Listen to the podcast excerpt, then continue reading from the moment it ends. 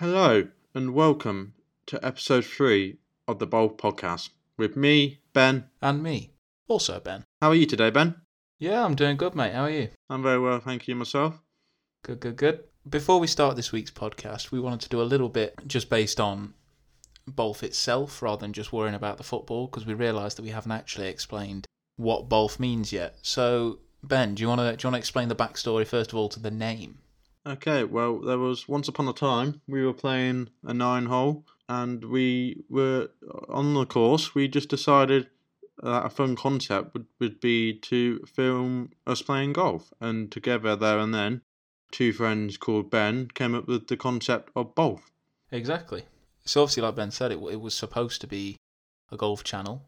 Uh, and obviously, that would in, involve getting out onto the golf course which we haven't been able to do recently. So, like we said before, the, the, you know a good idea would be to turn it into a podcast and then turn it back into a golf show once we can kind of do so, basically. So we did that.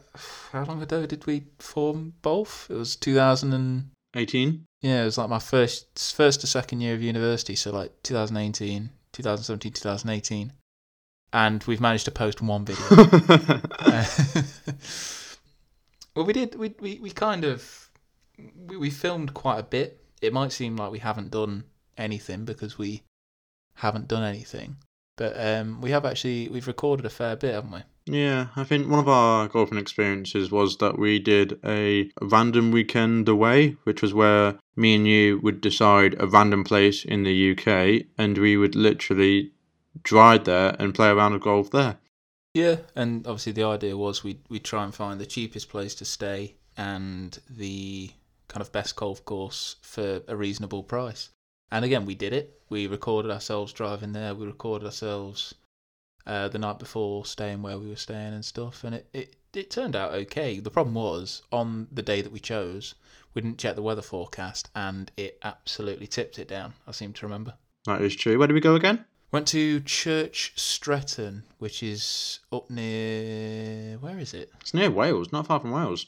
Yeah, I can't remember the exact area. It was like it began with an A. I can't remember. Sh- yeah, Shrewsbury. about- yeah, that was the one. Shrewsbury. About an hour, hour and a half drive. Yeah, and we were we were planning on do, hoping to do this sort of like once a month, weren't we? But the first time we did it was the sixth of March, twenty twenty, and obviously about two weeks later, the national lockdown occurred, and Oh, it's great. It's great fun. that went our hopes of making a video a month. Yeah, I think it it would have been a good idea. It wasn't particularly expensive. I don't. I It wasn't, remember As no. well, it was it was what twenty quid for where we stayed each, twenty quid for the, the round. So and then I think we spent like a tenner each on Chinese and beer. But yeah, so it wasn't wasn't too bad really. So that'll be I think that'll be something fun to get on with kind of once we are kind of back in the back in the swing of things in terms of being able to go and do stuff. The other thing that we've we've done with Bolf that again we, we tried to video for but it, again it didn't really work out was the challenge for Macmillan. If you've seen our Instagram page, if you're coming from our Instagram page, you would have seen that we released a trailer for the longest day in Bolf we a clever did. spin on the longest day in golf. That was basically us raising. I think we raised a surplus of about one thousand six hundred pounds for Macmillan Cancer Research, which is probably one of the, the proudest moments of my life. I think that's probably one of the best things I've ever done. Yeah, that, that was a good experience. We, we were out on the golf course for about. On the first day, we were out for what nearly 10, 12 hours. Yeah, it was, a, it was a bit annoying because obviously the challenge is to do four rounds in one day, but with this whole lockdown thing occurring, we weren't able to do this until September, so we only could fit in three rounds on one day, and then we did the next round the other day, which it's not the same obviously as four rounds in one day. And I think we said that we were we were hoping to do it again this year if we can, and make sure that we do four rounds in one day. Yeah, and I think that the main thing would probably be try and find someone or a couple of people who would be happy to come down and help film in stuff Yeah. because it was an absolute nightmare. Honest to God, you get to that. We got to that third round, I don't think I actually filmed anything. No, I remember doing I remember doing one vlog from when I woke up that morning, and I did a five minute video in bed, and I don't think I filmed anything again since. I actually I found that quite recently. It was it's one of the funniest things I've ever ever watched. It was amazing. I, I did the same. I did the same. To be fair, I think I, I even videoed part of my drive down. I think 'cause I had my phone on a stand and I think we should just upload the vlogs to YouTube, and that'll do.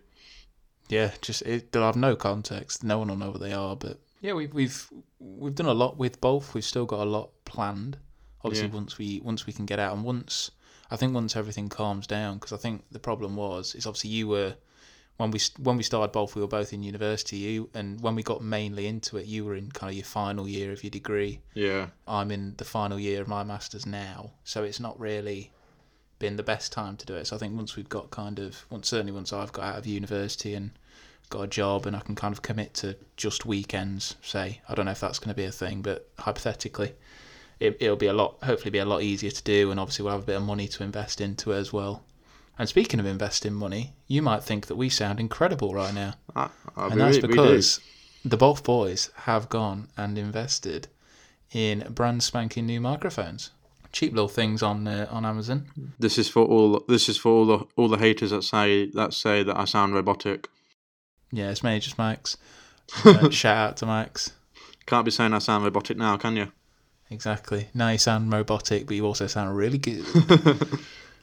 so yeah, that, I think that's that's enough about about us. Who wants to hear about us? We're pretty boring. Shall we move on to?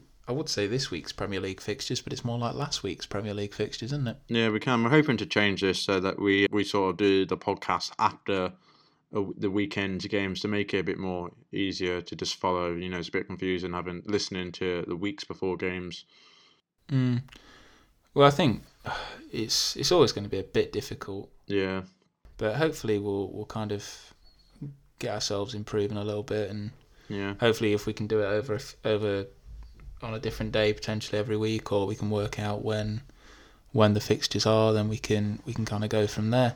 But I suppose the first one we really want to talk about would be the kind of main fixture of the week, which would be the mighty clash of Man City versus Liverpool, a clash that in any other circumstance would realistically decide who wins the league. It did so, but not in quite in the fashion we thought it would.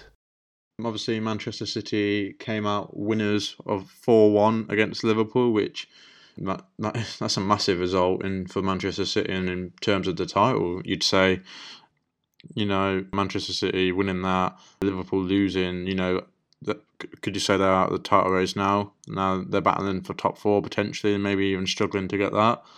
And I think Manchester City have just they also set a record of fifteen consecutive wins which no other no other team has ever done that. Fifteen wins in a row, and I think you just can't look past another title from a, uh, another Premier League title from Manchester City this year. Yeah, I think they've they've had a few players that have certainly kind of stepped up. I think there's been a lot made of Manchester City's teams over the last few few years. Kind of the main argument being that Pep had what was pretty much a a, a winning side that he inherited, and he, he didn't really get a chance to kind of improve the players in it and really give them you know some some staying power, if you like, for the top of the league. But I think what he's done he hasn't really bought in any new players necessarily that were absolute worldies, but a bit like Klopp, he's bought in some players that are, are fairly decent and made them into really, really good players. You look at someone who's been in unbelievable form as of late, is uh, Ilkay Gundogan. He has. He's he scored quite a few actually, even in the in the FA Cup. He I think he scored, didn't he? He Or am I did. making that up? Yeah. Uh, speaking of which, he did just win the Player of the Month this year. For, uh, for this year, sorry, this month, uh, just January. Yeah, I think it's it's been it's certainly been interesting kind of seeing the way Manchester City have progressed, and I now think they are at a place. So bringing in Ruben Dias and bringing in these kind of players that I think they could they could you know do a not do a Man United and do twenty years because I don't think that's possible anymore, but kind of become a very serious Premier League team where before they might not have been kind of thing. As w- as well as kind of Gundogan and how good he's been. One one key player to think about would be Phil Foden. I don't think as as much as he gets all his plaudits, he doesn't really I still think he's slightly underrated, which is is mental considering the way people talk about him. But just just how good is he, Ben? Um, I think to just taken for the fact that he's only 20 years old, and you look at how good he is. Imagine how much better he can get. Like he's seven, he's like seven, eight years away from his peak. Imagine how good he'll be then. And you have to look at the way that Pep managed Messi, and you know, trained him, and what Messi learned from Guardiola. Potentially, Phil Foden has the characteristics and the ability to be- become as, as good as Messi was. Yeah, he's definitely his goal against against Liverpool was a classic example of it. He he knows he seems to understand the game well beyond his years.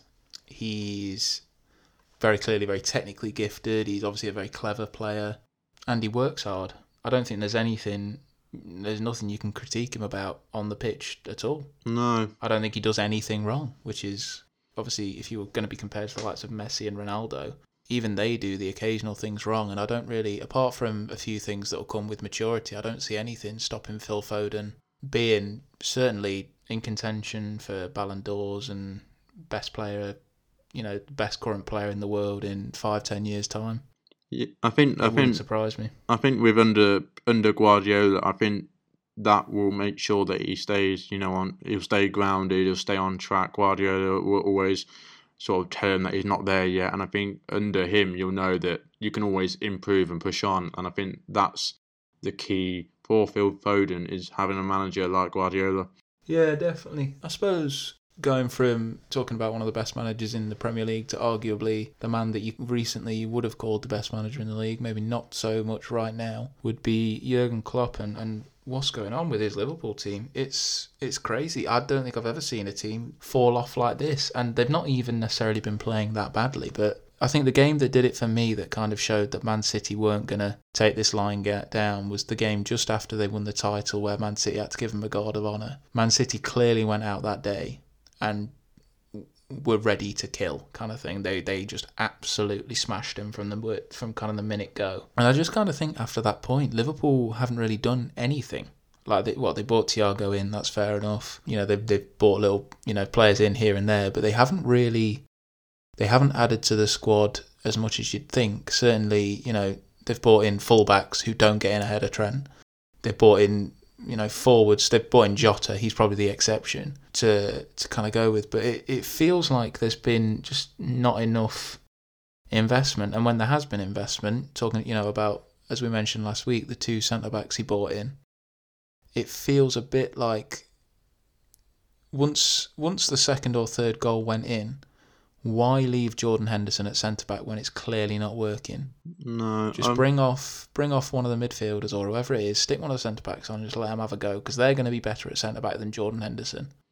Yeah, I was listening to another podcast and they were talking about with this whole with Liverpool winning the title last year. It kind of sounded like with the thirty year wait, it, they won the title and like that was it in a way, in a sense, because it's been so long that they, since they won it, they weren't looking ahead and seeing, oh, can we win the title next year? You look at the great teams that sort of the Chelsea's, the Man United, even Man City. After they win a title, their next thought was, to, what can we do to win the Premier League next year? And I don't think that was with Liverpool this year. I think they were, you know, it's been 30 years since they last won a Premier League title. I think they, you know, they enjoyed the moment, they lived it. And I, I think this year they've not been in the right frame of mind to go out and win another Premier League title. Yeah, and the thing for me is, I mentioned it last week and I'll say it again, is that a lot of Liverpool fans you hear will just say, "Oh well, we we haven't bought because you'd never expect all of your centre backs to get injured and you know have this many injuries." But again, there are meetings at football teams that talk about worst case scenario. In everything that you do in life, you have to think of if you're planning something, what's the worst case scenario? What's the worst output? So technically, the worst output should have been that every single player gets injured. Do we have enough to replace the whole starting eleven and then again? Now, realistically, it's not feasible to go out and buy 22 players in a window, but you've got Matip. Matip's not particularly young, is he? No. He's certainly not ancient, but you know, he's not particularly young. Van y- you never would expect what happened to him. That's fine. Fabinho's not particularly young. Henderson's not particularly young. So in that kind of defensive area, you should know injuries are going to happen. You know, that it, it's a bit like being shocked if James Milner got injured. like you know, he's he's sat at home making videos on TikTok of like starting 11s with this stuff in his house. I don't you've ever seen that. No, I've seen that one. They're so funny. so funny. But um, yeah, Well- and I just I, I just think what they've kind of lacked is just that kind of plan B to keep the team in as a normal shape as possible. I think the main thing that they're missing out on is Jordan Henderson in the middle. I don't know. I don't know if you agree, but I yeah, think I think he was a very big miss. he was a very key part of their title winning season last year, wasn't he?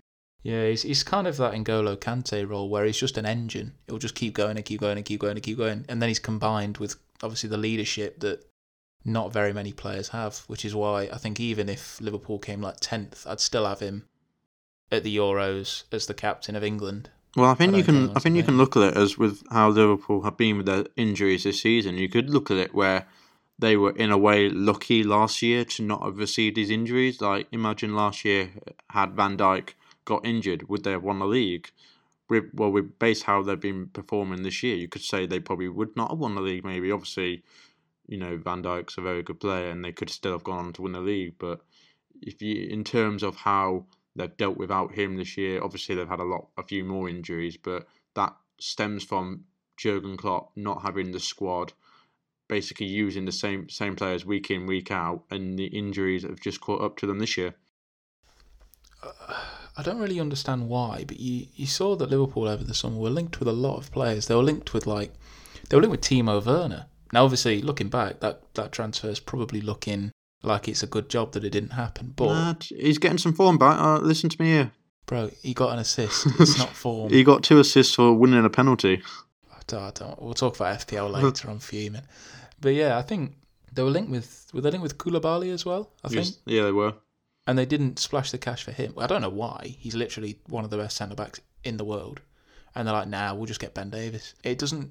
It doesn't really make any sense to me why over the summer they didn't invest early because it wasn't a long summer either. So they needed to get players in early. And whilst they bought in Jota, that's great. But when you look at Liverpool, the first thing you'd think of isn't, oh, that attack's a bit crap, innit? You think, oh, we need, we clearly need to sort out the defence, you know, the the fullbacks and all this kind of stuff. Not necessarily replace them, but just have some people there that can kind of can kind of just do a job. And I think they've kind of got that a little bit, but it's still it's still not looking good for them. To be fair, I, I, it might even be a trouble for them to get top four. Is that too? No, intense to say? I don't. I don't think that's uh, without a doubt, uh, without a reach of Liverpool. Um, I think you have to look at all the teams around them. There's a lot of teams competing for the top four. You know, the United, Chelsea potentially coming back into the top four. Spurs, Arsenal, Leicester, West Ham are obviously up there, and Aston Villa are on good form.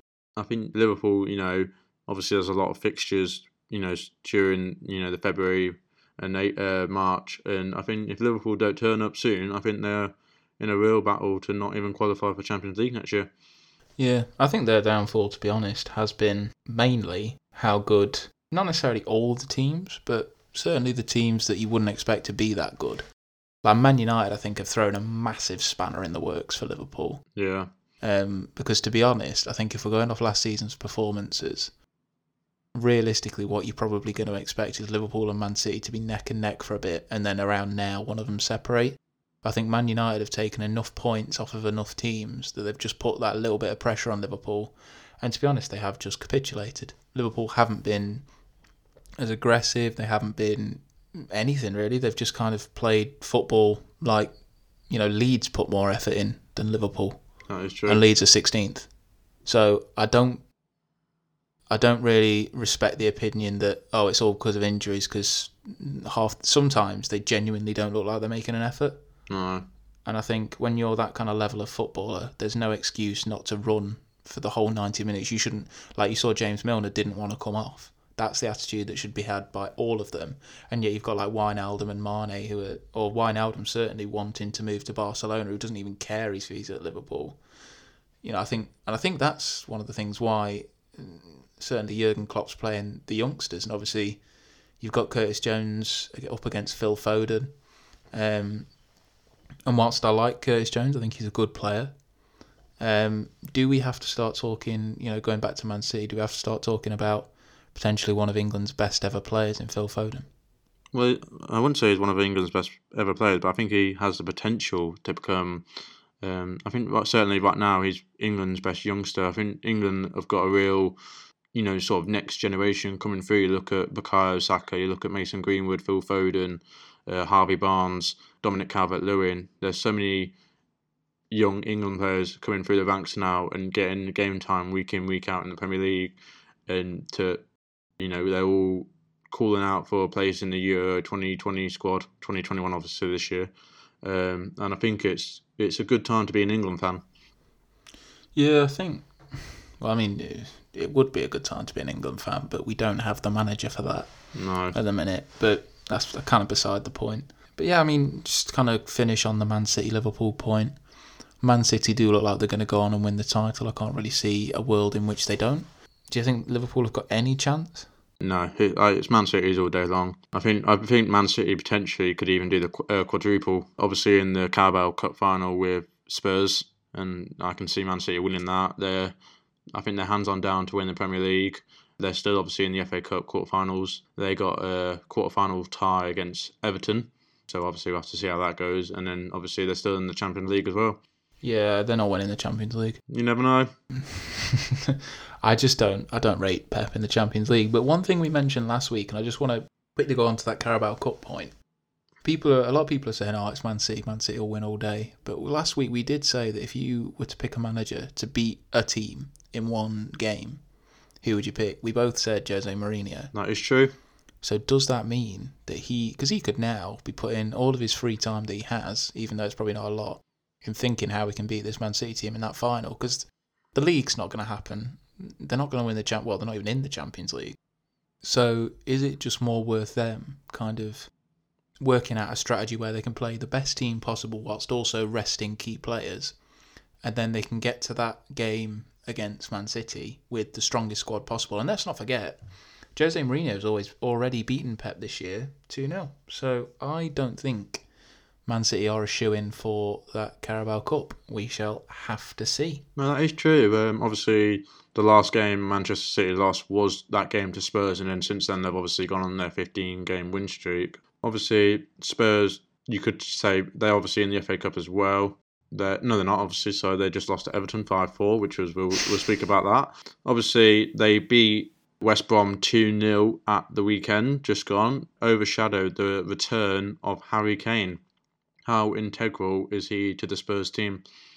Uh, I mean, there is no Spurs without Harry Kane, really, is there? I mean, I know that's kind of the point of your captain, but it's a bit pathetic, to be honest. I think Jose Mourinho without Harry Kane, you know, they lose to Brighton, they lost to Liverpool. Just, they're just flimsy without him, to be honest. He could definitely be somewhere a lot better, but I think he, he obviously loves being a Tottenham player. I mean, who wouldn't? but to be honest, I just don't think. I think whilst he's still there, potentially, he's not necessarily holding them back. But you know those teams where you always rely on one player? Yeah, It might actually be more worth Spurs selling him and then relying on like four players. You know what I mean? Well, there's this whole talk with Spurs in there without winning a trophy, and that's why they brought Mourinho in to win a trophy, and their trophy drive's gone on for quite a while now. And um, I can. Do you think that Harry Kane would get restless without winning trophies? Because everyone knows what a good player he is, and he, he deserves to be winning, you know, Premier League titles, Champions League titles. Potentially, is that good of a striker? You know, arguably the second best striker in the world to Robert Lewandowski do you, can you see him potentially leaving Spurs if they don't win a trophy, you know, sort of in the next, let's say, two seasons? It's interesting because with Kane, the way I look at it is he's kind of been in football as long as money's been in football, if that makes sense. So I'm assuming he's probably one of the highest played paid players at Spurs. And if I just give you a little idea, you're Harry Kane, you've got a wife and two or three kids now. Yeah, You're living in London. You're on 200 plus grand a week or 100 grand a week or whatever it is. And you're at a team that are pretty much qualifying for the Champions League. And you, you make an effort, but you don't really have to make that much of an effort. And even if you do, you can just go to the board and say, uh, just sack the manager. It's clearly not us, it's the manager. I think I think Harry Harry Kane might be a, a group like a group of players that because of the way they've entered into football with that much kind of money there, that might just be happy to just sit and just be really good rather than great. Because Ronaldo, he was around when there was kind of money, but he's been around like before when it was like you look at like the Man United teams and the like, all the shirts were baggy and all this kind of stuff. Whereas now it's all, you know, there's obviously been a lot more investment into it, and that means a lot more investment into the players. I don't know with Harry Kane whether there's that drive. I think he definitely wants to win something. Everyone wants to win something, but I don't know if he wants it more than say his cushy little number in in London. Yeah, I think that's what set Ronaldo and Messi apart, doesn't it? The drive to wanting to win things. Like I'm, if I, if I'm Harry Kane, I I want to be winning the Premier League. You know, you're 27. You know, he's 27 or 28. He's he's he's not getting on, but he doesn't have you know that's that many years left, and without winning a Premier League title, you know, you look at all the other good Premier League strikers. Could you say that they've had a better legacy than Harry Kane? Look at Drogba. He's obviously not scored as many goals, but he's won Premier League titles. He's won the Champions League. Is he a better striker than Harry Kane? Well, I mean that that's the thing. Harry Kane doesn't have a legacy at the minute, but does he need one? Because he will be the club legend of Tottenham. You know what I mean? So if Tottenham then do go and win something, then it still kind of falls into his bracket because he's that legend and whatever. Yeah, I just don't know. I don't know if he has the drive. I think he's obviously a very, very good player, but again, I think, and I think to be honest, I think he works hard for the team. It's not even necessarily about questioning how much he wants it. It's about questioning what he's willing to do in terms of off the pitch stuff. yeah. to- You, c- you can see when he comes in deep and he brings the other players, such as Son. He brings Son play. Son is a different player with Harry Kane, and you can see the willingness that he is to you know drop deep, play the balls, and obviously just make the Tottenham team much better when he's in it. Yeah, I think it wouldn't surprise me if Harry Kane in the future wins Ballon d'Ors and things like that. But he's only got really three, maybe f- three to five years in his prime, if that. He's got to win something soon. Let, yeah, Um, let me ask you: Would you rather, if you were Harry Kane, would you rather be the top scorer for the let's say Premier League and Spurs? S- Uh, so you know you beat Shearer's record, you're top goal scorer for Tottenham, but you win no trophies, or you go to let's say I don't know Barcelona or, or top like Man City, Barcelona, Real Madrid, and you win the league there and the Champions League, but you're not sort of like renowned as like Tottenham's best player, the Premier League's best player. It's it's an interesting one because actually, I think there's a little part of me that'd go, yeah, you should go to Barcelona, win something, but winning the Liga BBVA and winning the Premier League are two completely different things. But what if he's not going to win it with? What if he's not going to win? He'll ne- like. Do you ever think that Spurs will win it? Well, this is this is the point that I'm trying to make is that winning the league with Man City for Harry Kane would be impressive, but it's also they've done it five times, let's say, and then he joins after they've done it five times. It's not that impressive. If he wins the Premier League with Spurs, that will be the greatest achievement, one of the greatest achievements of any. You know, you look at like Jamie Vardy when he won it with Leicester. Yeah, Jamie Vardy isn't necessarily that good a footballer, but everyone was talking about him like he was one of the greats because of the way he, Mahrez, and Kante kind of dragged that team through and got on playing. So I think Harry Kane will stay at Spurs because I think he's not doing badly, and I think the prospect of winning something is obviously going to be very key. And I think now they've had Jose Mourinho, the board at Tottenham will know how to deal with those kind of managers, and I think they'll they'll be better suited to to bring in someone someone else. I don't know who'd go to Tottenham after Jose Mourinho if he got sacked, but I think Jose Mourinho isn't going to win anything there. I don't necessarily know about Harry Kane though. I think Harry Kane will win something with Tottenham, but he's for me. I'd just move, to be honest. yeah. Um, I think especially when you're when you're that when you're too good of a player that Harry Kane is, arguably on his day one of the best players in the Premier League, to not be winning anything. Um, but potentially maybe he's just trying to do what like like, you said Vardy did for Liverpool. He's trying to do it for Spurs, but then could you say that could be wasting his career? You look at sort of Steven Gerrard. He had the chance to move to Chelsea a couple of times, and he could have easily won the league there. But he stayed at Liverpool, and obviously he's a Liverpool legend. But you know, maybe deep down, he'd always regret that he'd never won the Premier League as a player. Yeah, I think with Steven Gerrard and people like that, I think if if you're a player who's come from I don't know, you, you used to play for a random team somewhere else, like name off the top of my head, like Exeter, you've come through their academy and somehow worked your way up at a young age to get to Liverpool. You wouldn't, you then wouldn't really mind moving from Liverpool to Chelsea or whatever because it doesn't really make a difference to you who you play for, whether it's Liverpool or Chelsea. You're not going to be a legend at either. Yeah. Harry Kane and Steven Gerrard, I'm assuming, were kind of born to love the team they play for now. Yeah.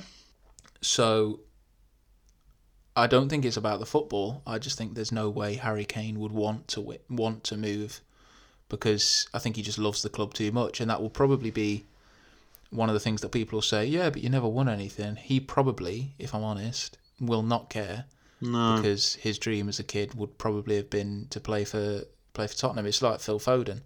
If Phil Foden got the offer to go to Chelsea when he's 25, he's not going to go.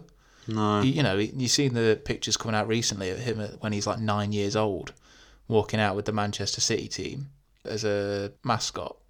So I, I think Harry Kane will stay at Spurs, and whether he wins anything or not, he'll he'll go down as one of the great strikers. He just won't he won't be in that upper echelon like Yeah. Alan Shearer didn't really win anything, and yet he's one of the best. And what he won the Premier League? Did he win the Premier League or the yeah, he First did. Division? Yeah.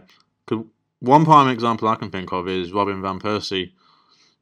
Saw he was like a great striker at Arsenal, but he never was renowned to be one of the sort of the best. Like I wouldn't say one of the the best strikers in the Premier League, but then he had his move to Manchester United, and then he won the Premier League there because his desire to win the Premier League was very strong. Obviously, he had no sort of he didn't come through the academies out of the only team, so he had no sort of loyalties. But he his desire to win the Premier League was there, and he can now say that he's a Premier League winner. Where you know you look at some of the other Premier League greats that didn't win the Premier League, is and does that sort of affect their legacy in comparison to other Premier League players that have won the Premier Premier League title?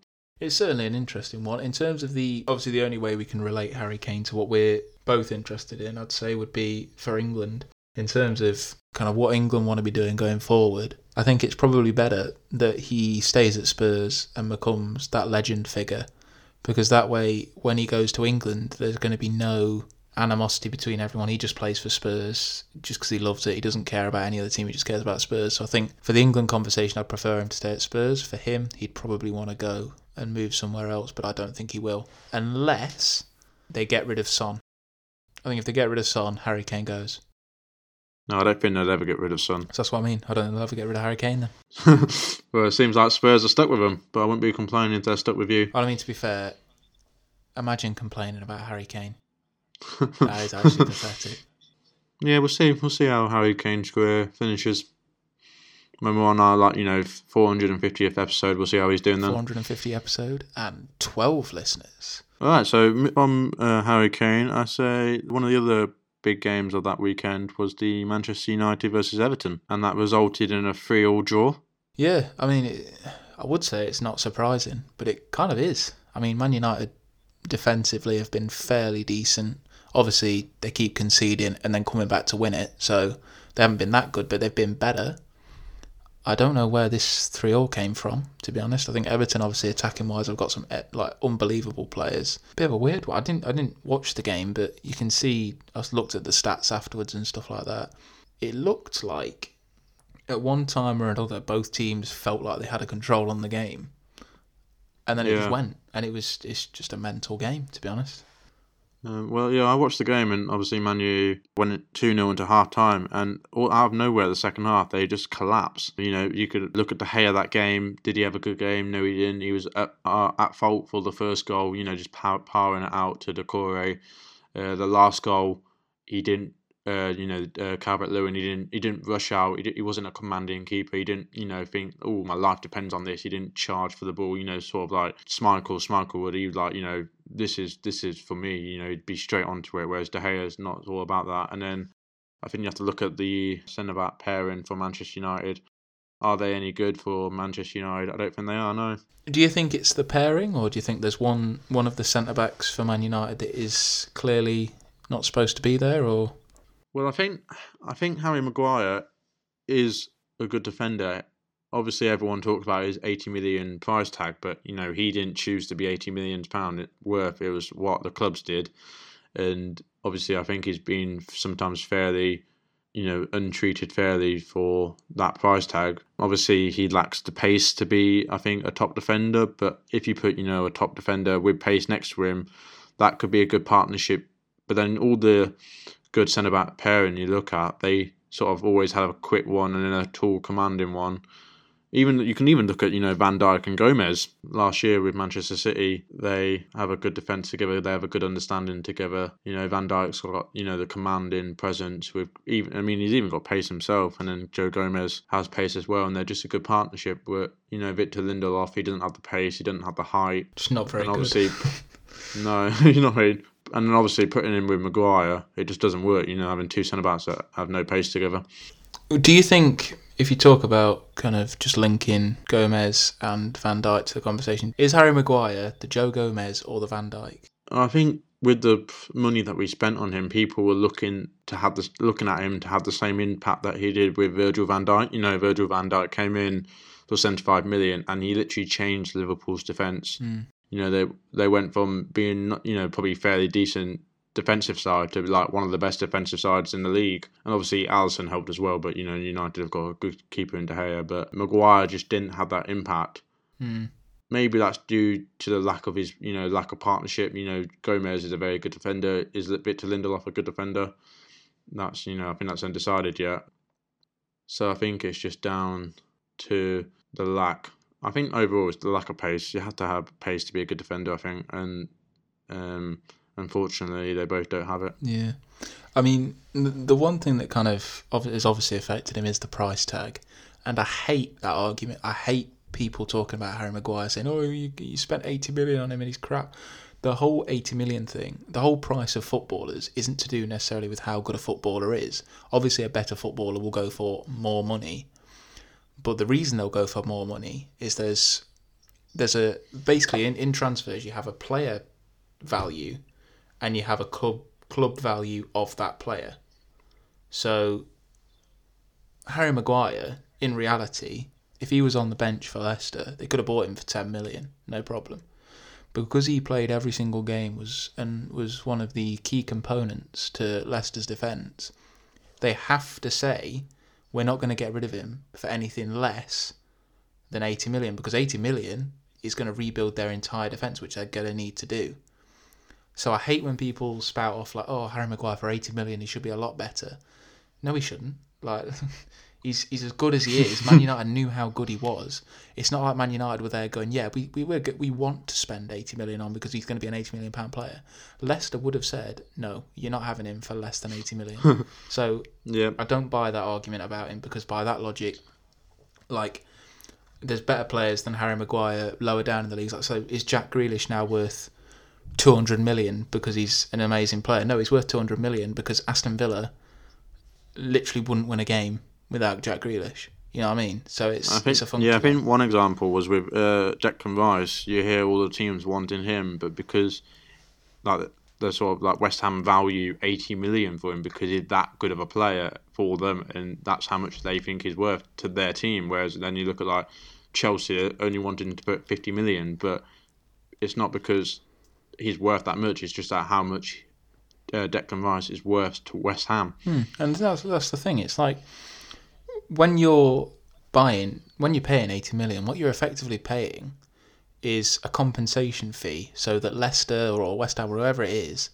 they're going to have less clean sheets. But hypothetically, they're going to have less clean sheets because of the transfer you're wanting to make. So I don't like I don't like this money argument. It doesn't make sense. The, you know, it is stupid. It he was eighty million. Get over it. He's he's a decent player. Hmm.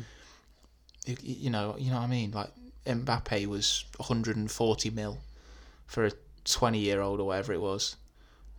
But Could you could you even say he's arguably worth that much? well, this is the thing. If D- if you think about Does he perform like he's a 140 million player or however much he well, was? no one couldn't perform like 140 million. And 140 million could buy you I'd be I'd be wanting like four goals a game. 140 million could buy you an entire football team. So, is Mbappe scoring all the goals, defending all the goals, saving all the goals, doing all the midfield roles, going in at half time, doing all the work of the physios and the manager and the ground staff, and has he built the stadium himself? No one is worth that amount of money. It's just a value that people put on Yeah. players. That's the whole point. That's why Mbappe, when Liverpool buy him, they won't buy him for 140 million because there's no point. Because PSG will not value Mbappe as much. They will. They will value him. Obviously, they won't value him as much as uh, Monaco did because he was the best player at Monaco. Mbappe isn't quite the best player at PSG. He's obviously only one off, and he's not better than Neymar. So I think his val. I don't think his value will go down necessarily, but I don't think they'll make much money on Mbappe. And I just don't like because it's all different everywhere. Like Ronaldo is what thirty odd years old, gets sold for a hundred turned million. yeah, he turned thirty six So- like last week. But Ronaldo was less than Mbappe, so Mbappe is clearly better than Ronaldo. It's stupid. It's it's a, it's a stupid argument. So the money side of it doesn't really bother me. You go for whatever fee you go for, and you do the best you can. Um, Yeah. I suppose one team because looking at Everton, there's probably that's probably one team where the money they've spent has actually been clever rather than a lot. You know, they, they've brought in players like Richarlison, who was an excellent buy, Allan, who I'd never heard of before, Doucouré for little bits and bobs. They've they've funded their team quite well, and obviously James Rodriguez coming in there is just kind of that cherry on top kind of player where he's he's just perfect for him. I think one team that's done a bit of a better recruitment than than Everton would have to be Aston Villa. Oh, of course. It's oh, whoever's doing Aston Villa's scouting is worth eighty million. um, obviously, they beat Arsenal at the weekend 1 0 due to a Ollie Watkins goal. And obviously, Ollie Watkins came from Brentford in the Championship. You probably know a bit more about him than I do because you're a Forest fan. And obviously, there's one player that you know very well uh, in Matty Cash as well. Never a handball. Was that even that game? I don't even know if no, it was that game. Uh, no, it was a game against Southampton. Oh Southampton. yeah, that was the one. Yeah, no, that was never a handball. I love you. I think Matty Cash has been one of the best defenders in the league, to be honest. I think- can- well, I think can obviously- that. The, the entire def- this is my thing, right? And this is going to sound mental. That back four is all English. Is it worth taking all of them to the Euros because you don't need to worry about them playing together? If you know what I mean, like they don't need the chemistry because they've already got it. Could you take all of them I don't know if I want Matt, Matty Targett playing left back for the Euros against Mbappe. You know what I mean? That is the only problem that when Mbappe or Neymar or Ronaldo or Messi are running toward, oh not well, not Messi, um, or, or or Neymar. This is the Euros. oh yeah, true. I didn't. I didn't clock Neymar. Yeah, when when those players are running at you, I'm not sure Matty Targett's the one I want. But apart from, I mean, But then you say that he's he's shut down quite a few Premier League attacks this year. yeah, and one of the things I think we need to stop doing with Aston Villa, and one of the things I'm certainly going to stop doing, is what we did last week. Is they go against a team with a name like Arsenal, like Man United, all these kind of teams, and we instantly just write them off. I remember last Yeah. week I said I was going to put Martinez on my FPL bench because he was going to have three goals put past him. And that defence, as always, were outstanding. As I know what Dean Smith or John Terry, well, it's obviously John Terry, what John Terry's doing in the background, but it's working so unbelievably well. The defence is class, the goalkeeper's class, and that gives, you know, and I think someone who doesn't get the mention he deserves, uh, the two players are Douglas Luiz and John McGinn for that engine room type job. John McGinn is up and down the pitch constantly. Douglas Luiz is up and down the pitch, but he's a lot more of kind of the clearing up the mess kind of role, and that just leaves the front three to do whatever they want. I just think Aston Villa are unbelievable, and I hate writing them off when they come up against a big team. It's it's kind of I don't even know how to describe it. They're just unbelievable. They're just really really good. I think Arsenal probably would have wanted more. They probably should have got more because I think I think it was quite peak in the way that they obviously sold Martinez, didn't they? Well, I mean, I think to be honest, it's the most disrespectful transfer ever. When Martinez came in for the games in the FA Cup, he was unbelievable. You know, he plays in the final. Well, he, won the he won them, but you could say the FA Cup in a way. He was that good in the games for it, and then for them just to sell him. It's pathetic. And then if you look at now, you look at Leno's performance last week. You know the handball. He's obviously been red carded and suspended for three games, and they've had to use you know Matt Ryan and their reserve goalkeeper. I think they they wish they could have him now. Well, this is the thing that, that annoys me is they've they've sold him and they've brought in Matt Ryan. Just don't sell him. Now, unless he was keen to leave because he wanted football, then fair enough. And obviously Villa would have seen him and offered a decent fee for him. And for Arsenal, it's obviously, you know, they're not using him, so any money they make on him is fine. But he's been there for nine years. Show some respect. It is No. ridiculous. He's been there for nine years and never played. Other players that have been at had Arsenal for that long, Carl Jenkinson, he's on the bench at Forest. You know what I mean? It's it's ridiculous, and uh, I yeah, I, I mean it's it's all props to Villa, and it's kind of a, a, a middle finger to to Arsenal from Martinez. Um, Yeah, and I just think that Aston Villa side could go so far if they have another good summer this summer, invest well. And again, I think every single player in every single position could end up being one of the best in that position. I think that's the key thing, uh, making sure that they invest well this summer. Like yeah, like Tyrone Mings is unbelievable. You probably don't want to swap him. Cashy's been unbelievable. Traoré's been really good. Ollie Watkins is going to be one hell of a player. I think we've we've mentioned in our notes about him Do you playing think? for England. Do you think he's got a chance for the England yeah, I squad? was just going to say I think he's he's got to be, he? If you look at who's scored more I don't goals than know, him, that's English. Well, if you look at the English strikers in that we've got, you know, sort of Danny Ings, Harry Kane, obviously, Calvert Lewin, Marcus Rashford. I know he didn't play up front, but I think the attacking talents that Man uh, England, not Man United, England have got is just too many. I don't know if he could make it in. Well, if I'm honest, I wouldn't bother with Danny Ings. He's too old. Obviously, he's good. I think you'd maybe bother with him for the Euros, and that's it. Um, you want to Obviously, age is on Ollie Watkins' side. Yeah, I, I do believe that Ollie Watkins will be one of England's main main strikers soon. Uh, he's too good not to be. He will grow. Would you have him over Calvert Lewin? No, I think I'd go Kane, Calvert Lewin, Ings at the minute, but I think not for very long. And then Ollie Watkins No. is the fourth choice probably. Another player, Patrick Bamford. He That's is the true. he's, He's one of the top ten top goal scorers, top five top goal scorers this year. He's- He has been the driving force for Leeds this Now, season. the only reason I put him below Ollie Watkins is because when you play for Leeds, you get about 300 chances a game. So actually, scoring scoring 11 goals or whatever it is isn't actually that good. So, and that's that says a lot about how good Patrick Bamford can be. Um, the fact that he, you know, Arsenal are playing Eddie and Nketiah when Nketiah was at Leeds, Patrick Bamford got in over him every single time, and they had to recall the loan. So, I think it's it's an interesting one with the England conversation. I don't think Gareth Southgate will pick him, just because he'll pick he'll pick Kane, DCL, Ings. He might make him he might make him a fourth choice, but when you bring in, I'm assuming he's going to take Rashford. He's probably going to take Greenwood. They can do a job up top just as easily, and I think England's problem isn't going forward. It's very clearly the defence. So to be honest, you might even only want to take one striker because I know I talk about Matty Cash for England, but Matty Cash plays right back, but is traditionally a right winger.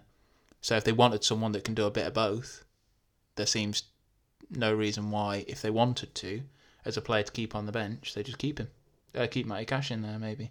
But the, the England, the England uh, conversation is going to be a very interesting one this year, if it happens. Would- What do you think England's chances are of winning the Euros? Zero. Really? Yep. Germany are far too good. France are far too good.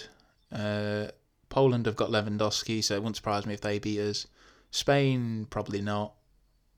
Uh, who's who else is there? Croatia will probably come and be a bit resurgent this year. Um, Portugal. Por- oh yeah, well you can never count Portugal out, but I mean we've got a chance, but it's just Gareth Southgate, man. I do think it's the it goes down to the manager. I think that's been the problem for the last couple of England tournaments, uh, not having the right manager there. And I don't think, obviously, Gareth Southgate did well when it was the World Cup. But I mean, if you look at the run that we had, the teams were they were they were they were rubbish. Colombia, Colombia um, whoever uh, I don't know, Panama. Did we play? We lost to the only good team that we played that tournament. We, we beat Sweden two 0 with two headers, I think it was, Mm. and then we played and then we played one decent team and we just crumbled. Let's let's not. Can you remember the Tunisia game? Was it? yes. Oh, oh, wait, where were We were in Barcelona, bro. we were in Barcelona watching the Yeah, uh, that was good. England Tunisia. What happened after um, Harry Kane scored that 90th minute goal? Nothing. Please tell me you don't. I was going to say if you do No, I, I- remember no, I definitely remember. I'm just just you know, it, it, I ran into the sea. I got excited. You ran into the sea. and then I cut my knee. Actually, uh, that was quite interesting. But again, that was a 90th minute winner against Tunisia. Tunisia. It's it's just a bit. I don't know. I feel like all I'm No. saying, and I think we'll we'll leave the England and the football conversation for this point. Rafael Benitez has been without club, apart from What is your obsession with Rafael Benitez for England? I'm sorry, he's been unemployed for ages. He was one of the best managers the Premier League's ever seen, and we've got Gareth Southgate. the the basically the Middlesbrough manager is now managing England. So Neil Warnock will be next. Like Aitor Karanka should be Jonathan, Jonathan. Woodgate. It's pathetic. Like, just get him out. Get anyone else in. He looks he looks more like a PE teacher than he does an England manager. I mean that could that could easily be Frank Lampard's next job because Yeah, I think he's be. one of the guys who knows. You know. Oh, then he'll be, he'll be playing Mason Mount over Jack Grealish. yeah, I wouldn't mind that. I wouldn't mind. Yeah, I mean, would it make a difference? They're two very good players. Yeah, I mean, true. Uh, but yeah, but when you got Phil Foden on the bench, I mean, Callum Hudson-Odoi would be straight in there, which is just so wrong. he is just set the whole so overrated. Jesus Christ. Callum Hudson-Odoi, everyone was saying, oh, he's going to go to Bayern Munich. It's going to be amazing. What? The, gee, he's so average. he's so... Tammy Abraham. How have we forgotten him? no, it's true. But yeah. I think I think Uh, that can kind of end the uh, the football chat. Well, I think I just want to make a prediction. Um, I think England are going to win the Euros. You heard it here first time. And I believe we are going to get to the semi finals. And I think that France are going to win the Euros. France, France are nothing except Mbappe. Paul Actually, no, Pogba, Pogba, N'Golo Griezmann and Kante, Kante. Hugo Yeah, okay, yeah. Lloris, Varane, Yeah, they've got nothing on uh, Harry Kane and Jordan Harry Maguire. anyway, are we going to do FPL talk now? Uh, I Yeah. think we can. So it's been not re- it's been quite a while since the game week that we referred to last week because obviously the FA Cup's been this weekend. We've seen some fairly decent results. I don't think there's been any big upsets, has there? That you can think of? Nothing, No. nothing major, nothing that we'd comment on. The main things to obviously talk about is pretty much everything we've already talked about already. Is uh, Heung-Min Son and Phil Foden. Uh, I had Phil Foden on my bench, which made me cry. But I did say that Son wouldn't do anything, and he did. And I got 20 points off Heung-Min Son. So thank you very much. Ben Souček. Oh yeah, he got me. A, he got a red card that then was overturned. So basically, it wasn't a red card, which still got me minus three points though, and he ended up getting zero points. Yeah, I mean that that was a dodgy one. I mean, we both said that Souček would bang, and we've done this three times in a row now, or twice in a row. Twice in a row, yeah, twice in a row where we've said something would happen, and the exact opposite's happened. That's why I'm just looking at my team now to ready, uh, getting ready to predict who's going to bang, but then won't bang. Well, actually, the the deadline is, or was it today? Was it today? It's Eleven eleven o'clock o'clock tomorrow. So we could actually finalise our teams right now. I've had a bit of an injury crisis in the sense that James Justin, it has been announced he has done his ACL and is out for the rest of the season. So that was a good purchase. Uh, Ruben Dias uh, is apparently ill, so he might not play. And. Antonio uh, is fatigued, so he might not play. Have you got any any injuries or anything, Ben? I've also got Justin. I've had him for quite a while, much longer than you. So obviously, but he luckily he was on my bench for this game week anyway. Um, I've got Timo, uh, Timo Werner, who has had a bit, a small bit of a resurgent, and he's got a dead leg. I'm like, sorry, sorry, what, mate? Um, and I've also got Antonio, who, by the looks of it, is apparently a bit tired. so Antonio's knackered, and Timo Werner's got a bit of a bruise. Timo Werner's got a dead Oh, leg. God. Um, one thing that I'm gonna gonna say now, and it's gonna be a prediction that's probably gonna go wrong. Man City have got a double game week this week: Tottenham and Everton. So I've captained Phil Foden. Oh, see, I've gone for the captain of Gundogan, who has been on very good form, and I'm gonna say hopefully we'll bag lots of Yeah. I mean, I think it's sensible to captain a Man City player at this point. So uh, when we come next week, we'll probably see Gundogan got a red card, missed a penalty, And managed to kill someone, which altogether got him minus 10. scored a, scored an Yeah. own goal. Yeah. Actually, no, it'd be worse than that. He just won't play. He'll get a dead leg in the first Oh. minute, and then he won't play against uh, Everton. I mean, yeah. So if we just say our teams out out loud, and then if anyone kind of sticks out, we'll we'll mention them. Do you want to go first? Okay, I can do. I've got uh, Mendy in goal, uh, Luke Shaw, Aaron Cresswell, and Cancelo as my Shaw's defence. one I didn't think about, but I think you've mentioned him before. I think that's Yeah. a good shout. Especially with playing West Brom this weekend. Uh, I think that should be a clean sheet written all over it for Luke Shaw. um, yeah, and I've, uh, my midfield is Fernandes, guaranteed goal, Grealish, uh, Gundogan, and Mhm. Saka. And then I've got Antonio, Cavani, and Werner up front. So I'm looking forward to just one of them playing. I was going to say you banking on a Cavani start. Yeah, I think uh, Martial's not been at the races this season, so I'm expecting Cavani to Mm. start. See, Uh, which means, though, I have had to demote Son to my bench. Ah, see, I've I've had to, to change my team literally just because of injuries. So Dias, I've I've not played, but I think he might be all right. So I might Google it later, see how he's doing. Uh, James Justin obviously won't play. I've actually so with mine, I've gone for Martinez in goal over De Gea because last time last Oh, yeah. time I doubted Martinez, he got a clean sheet. So I'm not going to do that again. Are you ready for him to concede this week? Oh, of course. It's going to be, well, he's playing Brighton and Hove Albion. I've been the worst team all season. Strikers have been crap. They're They beat, score they 10. beat Liverpool. 1 0. Yeah, a win's a win. No, I, th- I, th- I think Martinez should be a good show. I've- So in goal, I've gone for Martinez. And then I've gone three at the back Cancelo, Cresswell, Wan-Bissaka. So hopefully that should be another clean sheet for me. Whilst you've got Luke Shaw, I've got AWB. I've got Bruno Fernandes vice captain with Maddison, Foden, Grealish, and Son in the Ooh, middle. that sounds a very good So midfield. that could that could really really do some damage, and then it goes to absolute pot up front because I've got Antonio and Firmino. um, so all my goals are going to come from midfield, um, and on the bench just in case you know in case anything goes wrong, I've got Fabio Silva. oh, yeah, Wolves player. Yep, who has scored one Premier League goal.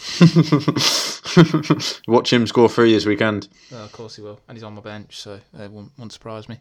But yeah, I mean, I don't think there's anything really. I think we've all got fairly regular teams. Well, I think a few people were saying that they were a bit shocked as to me having Werner, but he's, you know, the assist of coming a bit clutch, but I'm still waiting on that goal. But he's got a favourable a favourable game against Newcastle. What are your what are your predictions in terms of a rough ballpark park of how many points you're going to get?